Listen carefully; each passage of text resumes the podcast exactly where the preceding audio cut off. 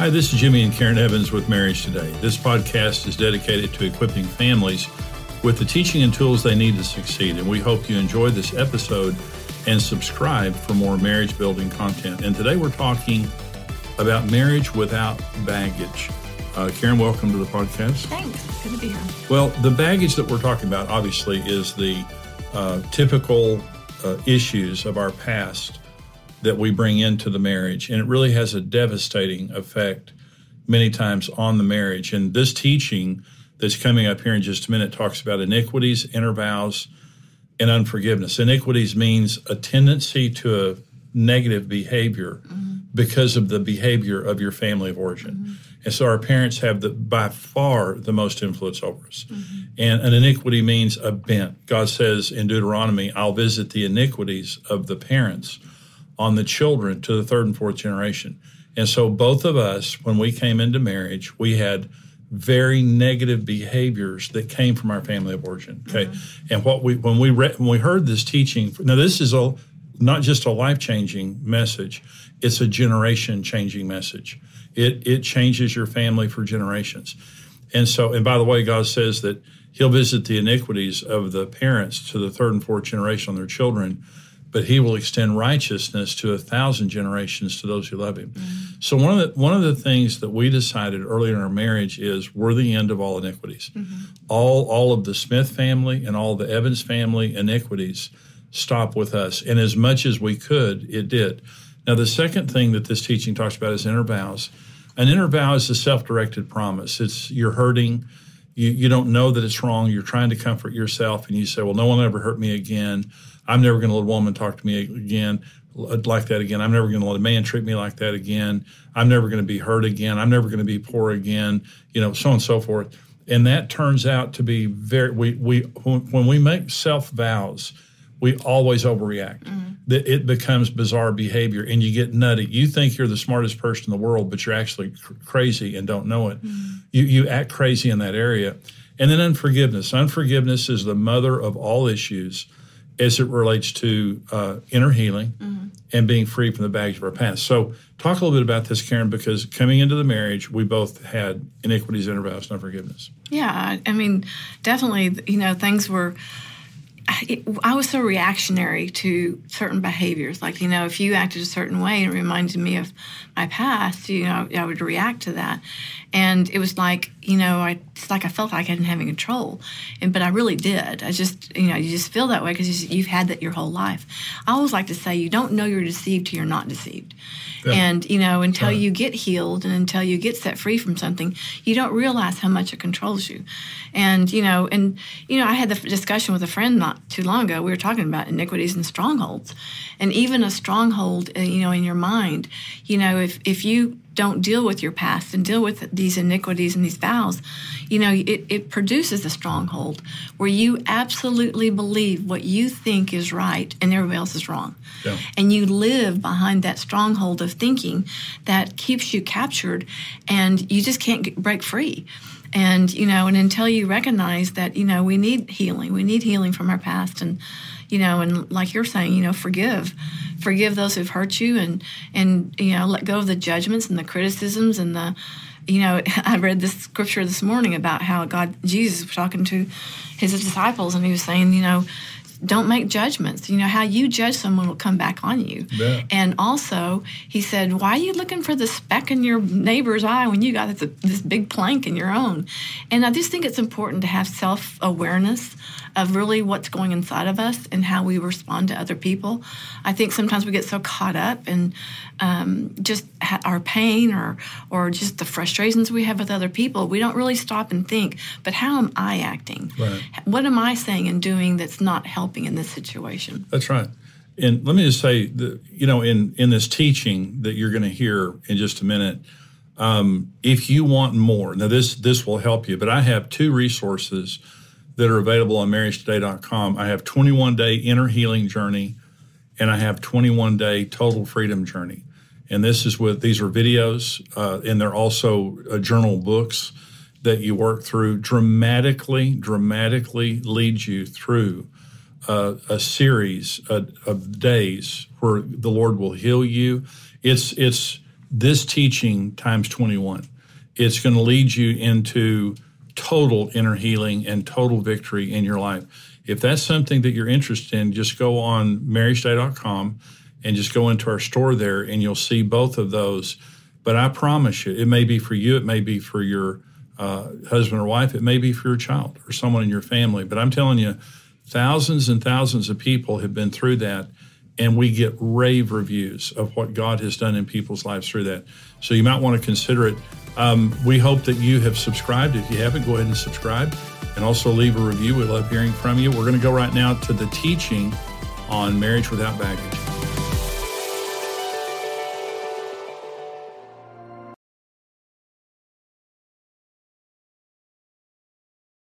This message is called Marriage Without Baggage.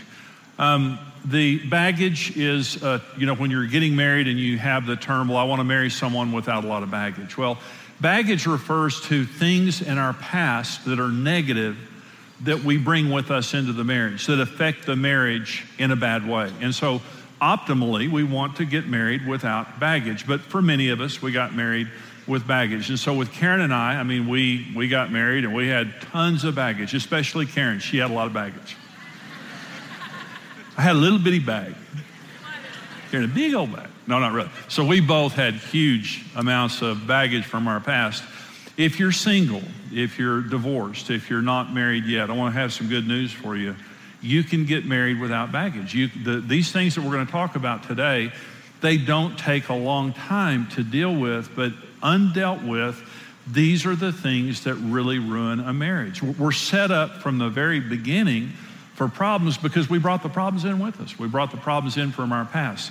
So, we're going to talk about three issues in this message today that are considered kind of the biggest baggage issues iniquities, inner vows, and unforgiveness. Those are the three things that affect our marriage day one in the most negative way. So let's talk about iniquities to begin with. Exodus 34, where I ask you to turn there. The Lord passed before him and proclaimed, The Lord, the Lord God, merciful and gracious, long suffering and abounding in goodness and truth, keeping mercy for thousands, forgiving iniquity and transgression and sin, by no means clearing the guilty, visiting the iniquity of the fathers. And word fathers there really means mothers and fathers fathers upon the children and the children's children to the third and fourth generation.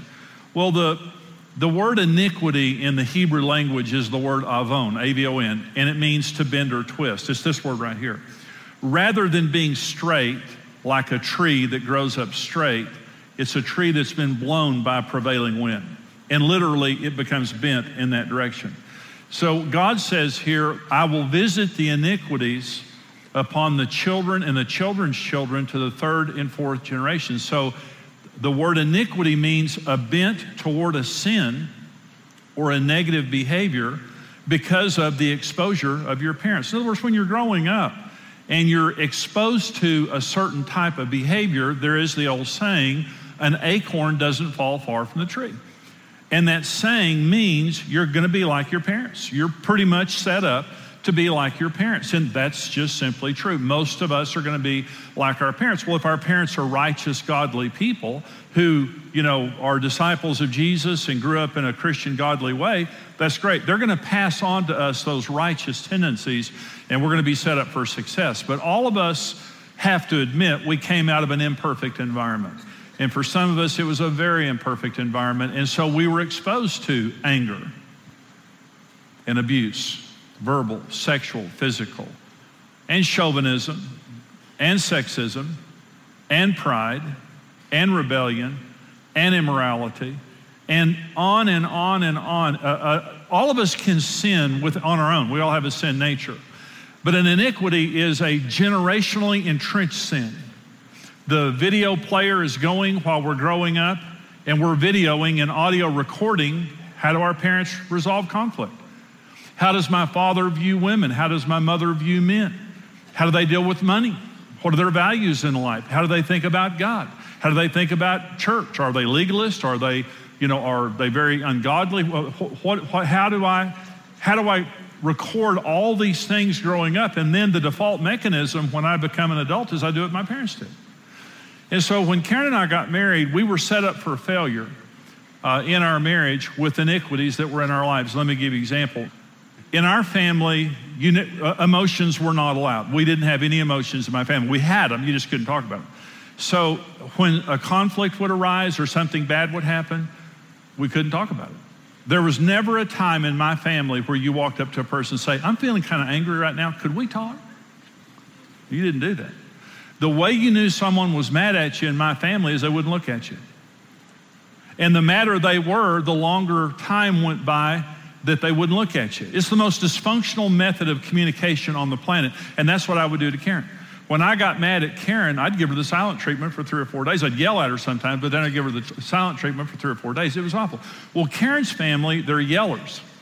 And uh, they, they, now they're, her parents are saved and they're over this now, but, but when I married Karen, her family, you know, like Italians, I love Italian people because they're so emotive. There's an Italian right over there.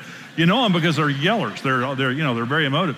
So I love them because, you know, Italian people, they grab each other and kiss and cry and yell and all that stuff. It's fabulous. So with, with Karen's family, I would go into her home. They were yellers and mad. They just had anger issues. So I would go in there. Now, my family, there was never emotions in my family. Karen's family, I would go in, they'd be yelling, yeah, yeah, rah, rah. And then five minutes later, they're hugging and kissing. It's like, you folks are crazy. you got mental problems. Well, it was better than my family. You know, at least they got it out. Well, Karen and I, this is, this is, you know, kind of encapsulates our relationship. I was playing golf in Canyon. I was in college. And Karen worked for the bank, and she was in a little duplex over on 13th. And so she said, I'm going to fix you dinner tonight. We weren't married. We were just dating. She said, I want to fix you dinner tonight. So I want you to come over at six. I've got a really good dinner I'm going to fix for you. Said, Great. That, that would be great. So I was playing golf with my friends. The golf was the issue in our relationship for years. I was playing golf with my friends in Canyon, Canyon Country Club. I think it was about 5:30, and I was like on the 16th hole. Now there weren't phone, there weren't cell phones back then. There, we didn't have anything like that back then. So I'm on the 16th hole, and I realize it's like 5:30, and I'm in Canyon, and Karen lives in Amarillo, down by Ellwood Park. So um, I uh, I look at my watch, and a smart Jimmy Evans would have grabbed my golf bag, run to my car, and sped all the way back to Amarillo to get here by six because Karen was cooking this fabulous dinner for me. But the smart Jimmy Evans didn't exist at that time. So I said, I'll go ahead and finish and I won't be that late. I get there, you know, 45 minutes, an hour late, walk in, I'm stinking, I've been playing golf all afternoon, and Karen is furious. Remember, this is Karen Smith. This is the, you know, angry girl that brought in all this anger. So I walk in the door and I'm Mr. Cool, and I walk in, I know she's mad you know, I know she's mad at me. So I walk in the door and I just kind of walked in the kitchen and she gave me the silent treatment. She was just kind of throwing stuff around on the stove and stuff like that. And so finally I just turned to her in the middle of the kitchen. I said, What's your problem?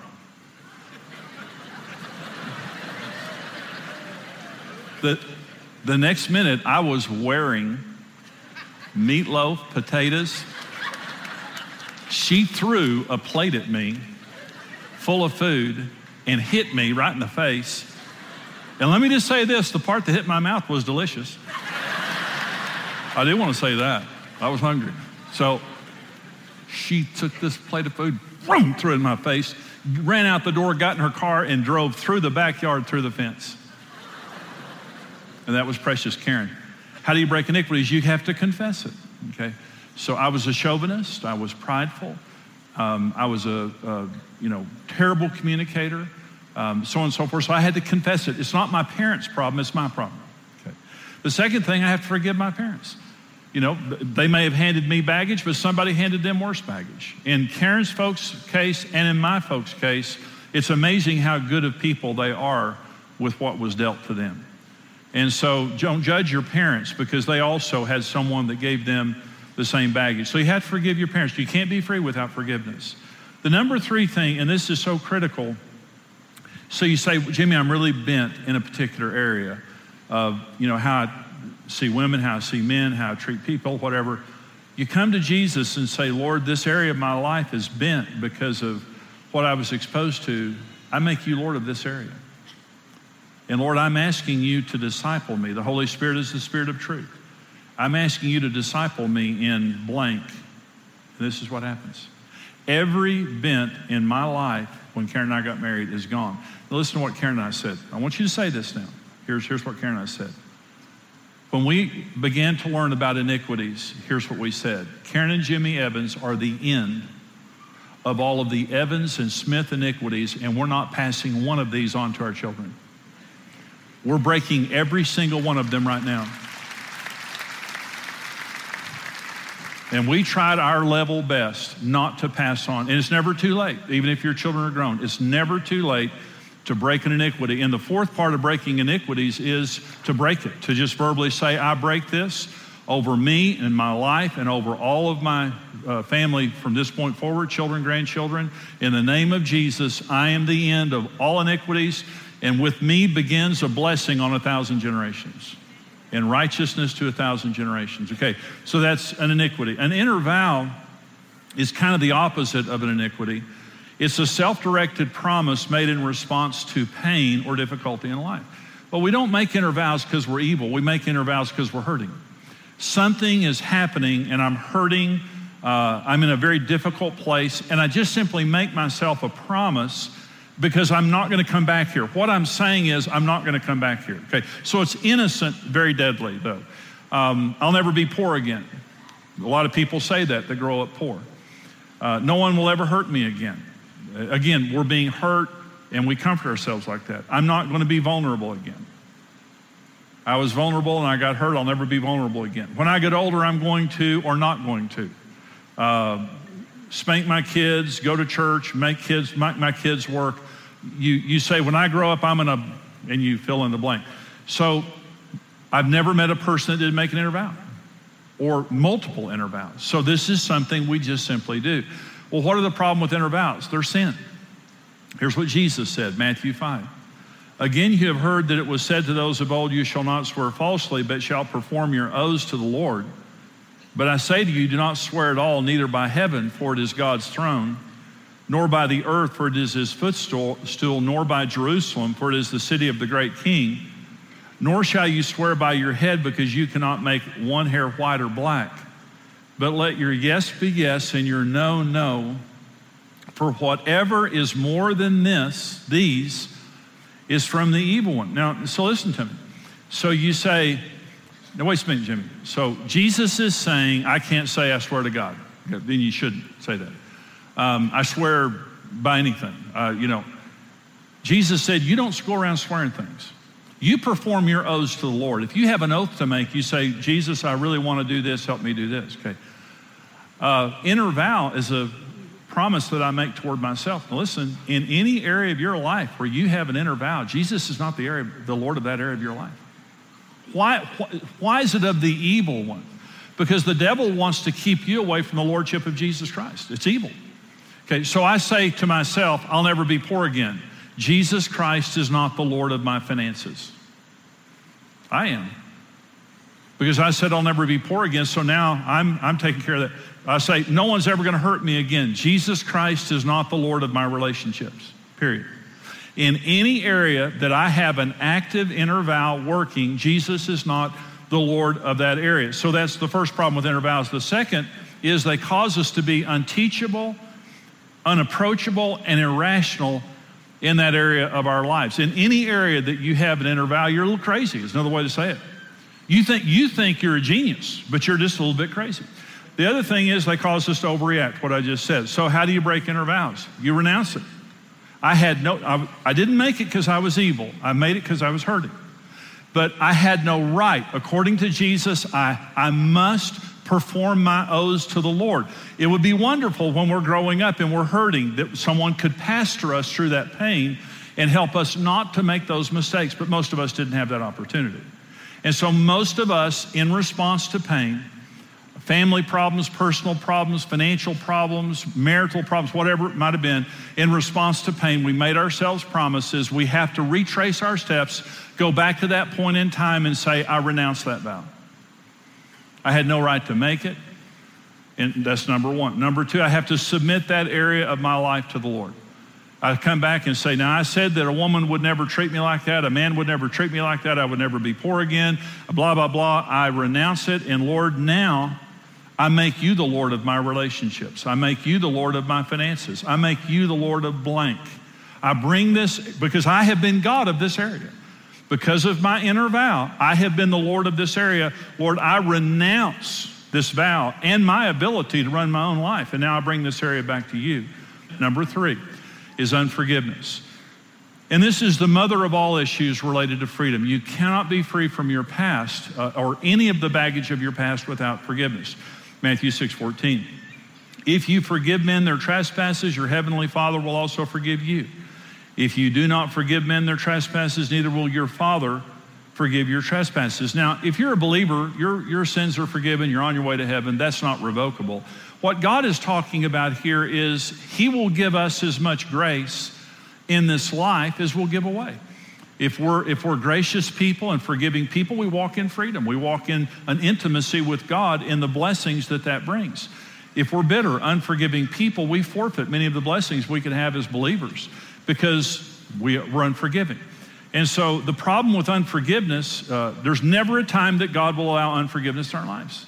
So we're gonna, we're gonna deal with the issue of forgiveness here. We have to repent of unforgiveness, it's a sin. We have to trust God with vengeance. Unforgiveness is unbelief. Uh, Romans 12 says, Vengeance is mine, I will repay. And when we forgive, we're just saying, God, I trust you to deal with these people. If we don't believe in God or don't have faith in God, we try to bring vengeance ourselves. And the most important thing that we do in forgiveness is we bless the person that we're mad at until the healing comes in our own life. A lot of people say, Well, Jimmy, I've been trying to forgive that person, but the, I still feel hurt and, and bitter. Luke 6, 27 and 28. I say to you who hear, love your enemies, do good to those who hate you, bless those who curse you, pray for those who spitefully use you. That's not trite spiritual advice, that's medicine. Whenever it may be a person that's dead that you're angry at, it doesn't matter. Your spouse is going to get the worst of it. It doesn't matter if you're mad at the boss or mad at, you know, whoever it is. Your family gets the, the venom. It ruins, it ruins the closest relationships to you. And so we have to get to a point of blessing our abusers, blessing our rejectors, blessing those who defrauded us, blessing those who mistreated us, and saying to them, God, I bless them. Well, what ha- why do we have to bless them? Blessing forces forgiveness out of our heads to our hearts. Remember, Jesus said, I'm going to do this to you if you from your heart don't forgive your brother. How do I forgive from my heart? I bless them. It forces it out of our head into our hearts, and that's where the medicine is. You say, Well, I'm so bitter, I'm so hurt, or whatever. You will not hate a person very long that you're blessing. The medicine is in the blessing. Whoever hurt you, how bad they hurt you, you bless them. Because you hurt Jesus real bad and he blessed you. So we're going to give away grace because we need a lot of grace. Anybody need a lot of grace? Say amen. Hey, this is Brent Evans with XO Marriage, and I want to thank you for listening to the Marriage Today podcast. We believe your marriage has a 100% chance of success if you do it God's way. If you enjoyed today's teaching and want to keep learning, hey, subscribe to the Marriage Today podcast and take some time to leave us a review. Your reviews help us spread the word and can encourage someone else in need. For more great marriage content, check out xomarriage.com where you can see all of our marriage building resources, articles, and live events.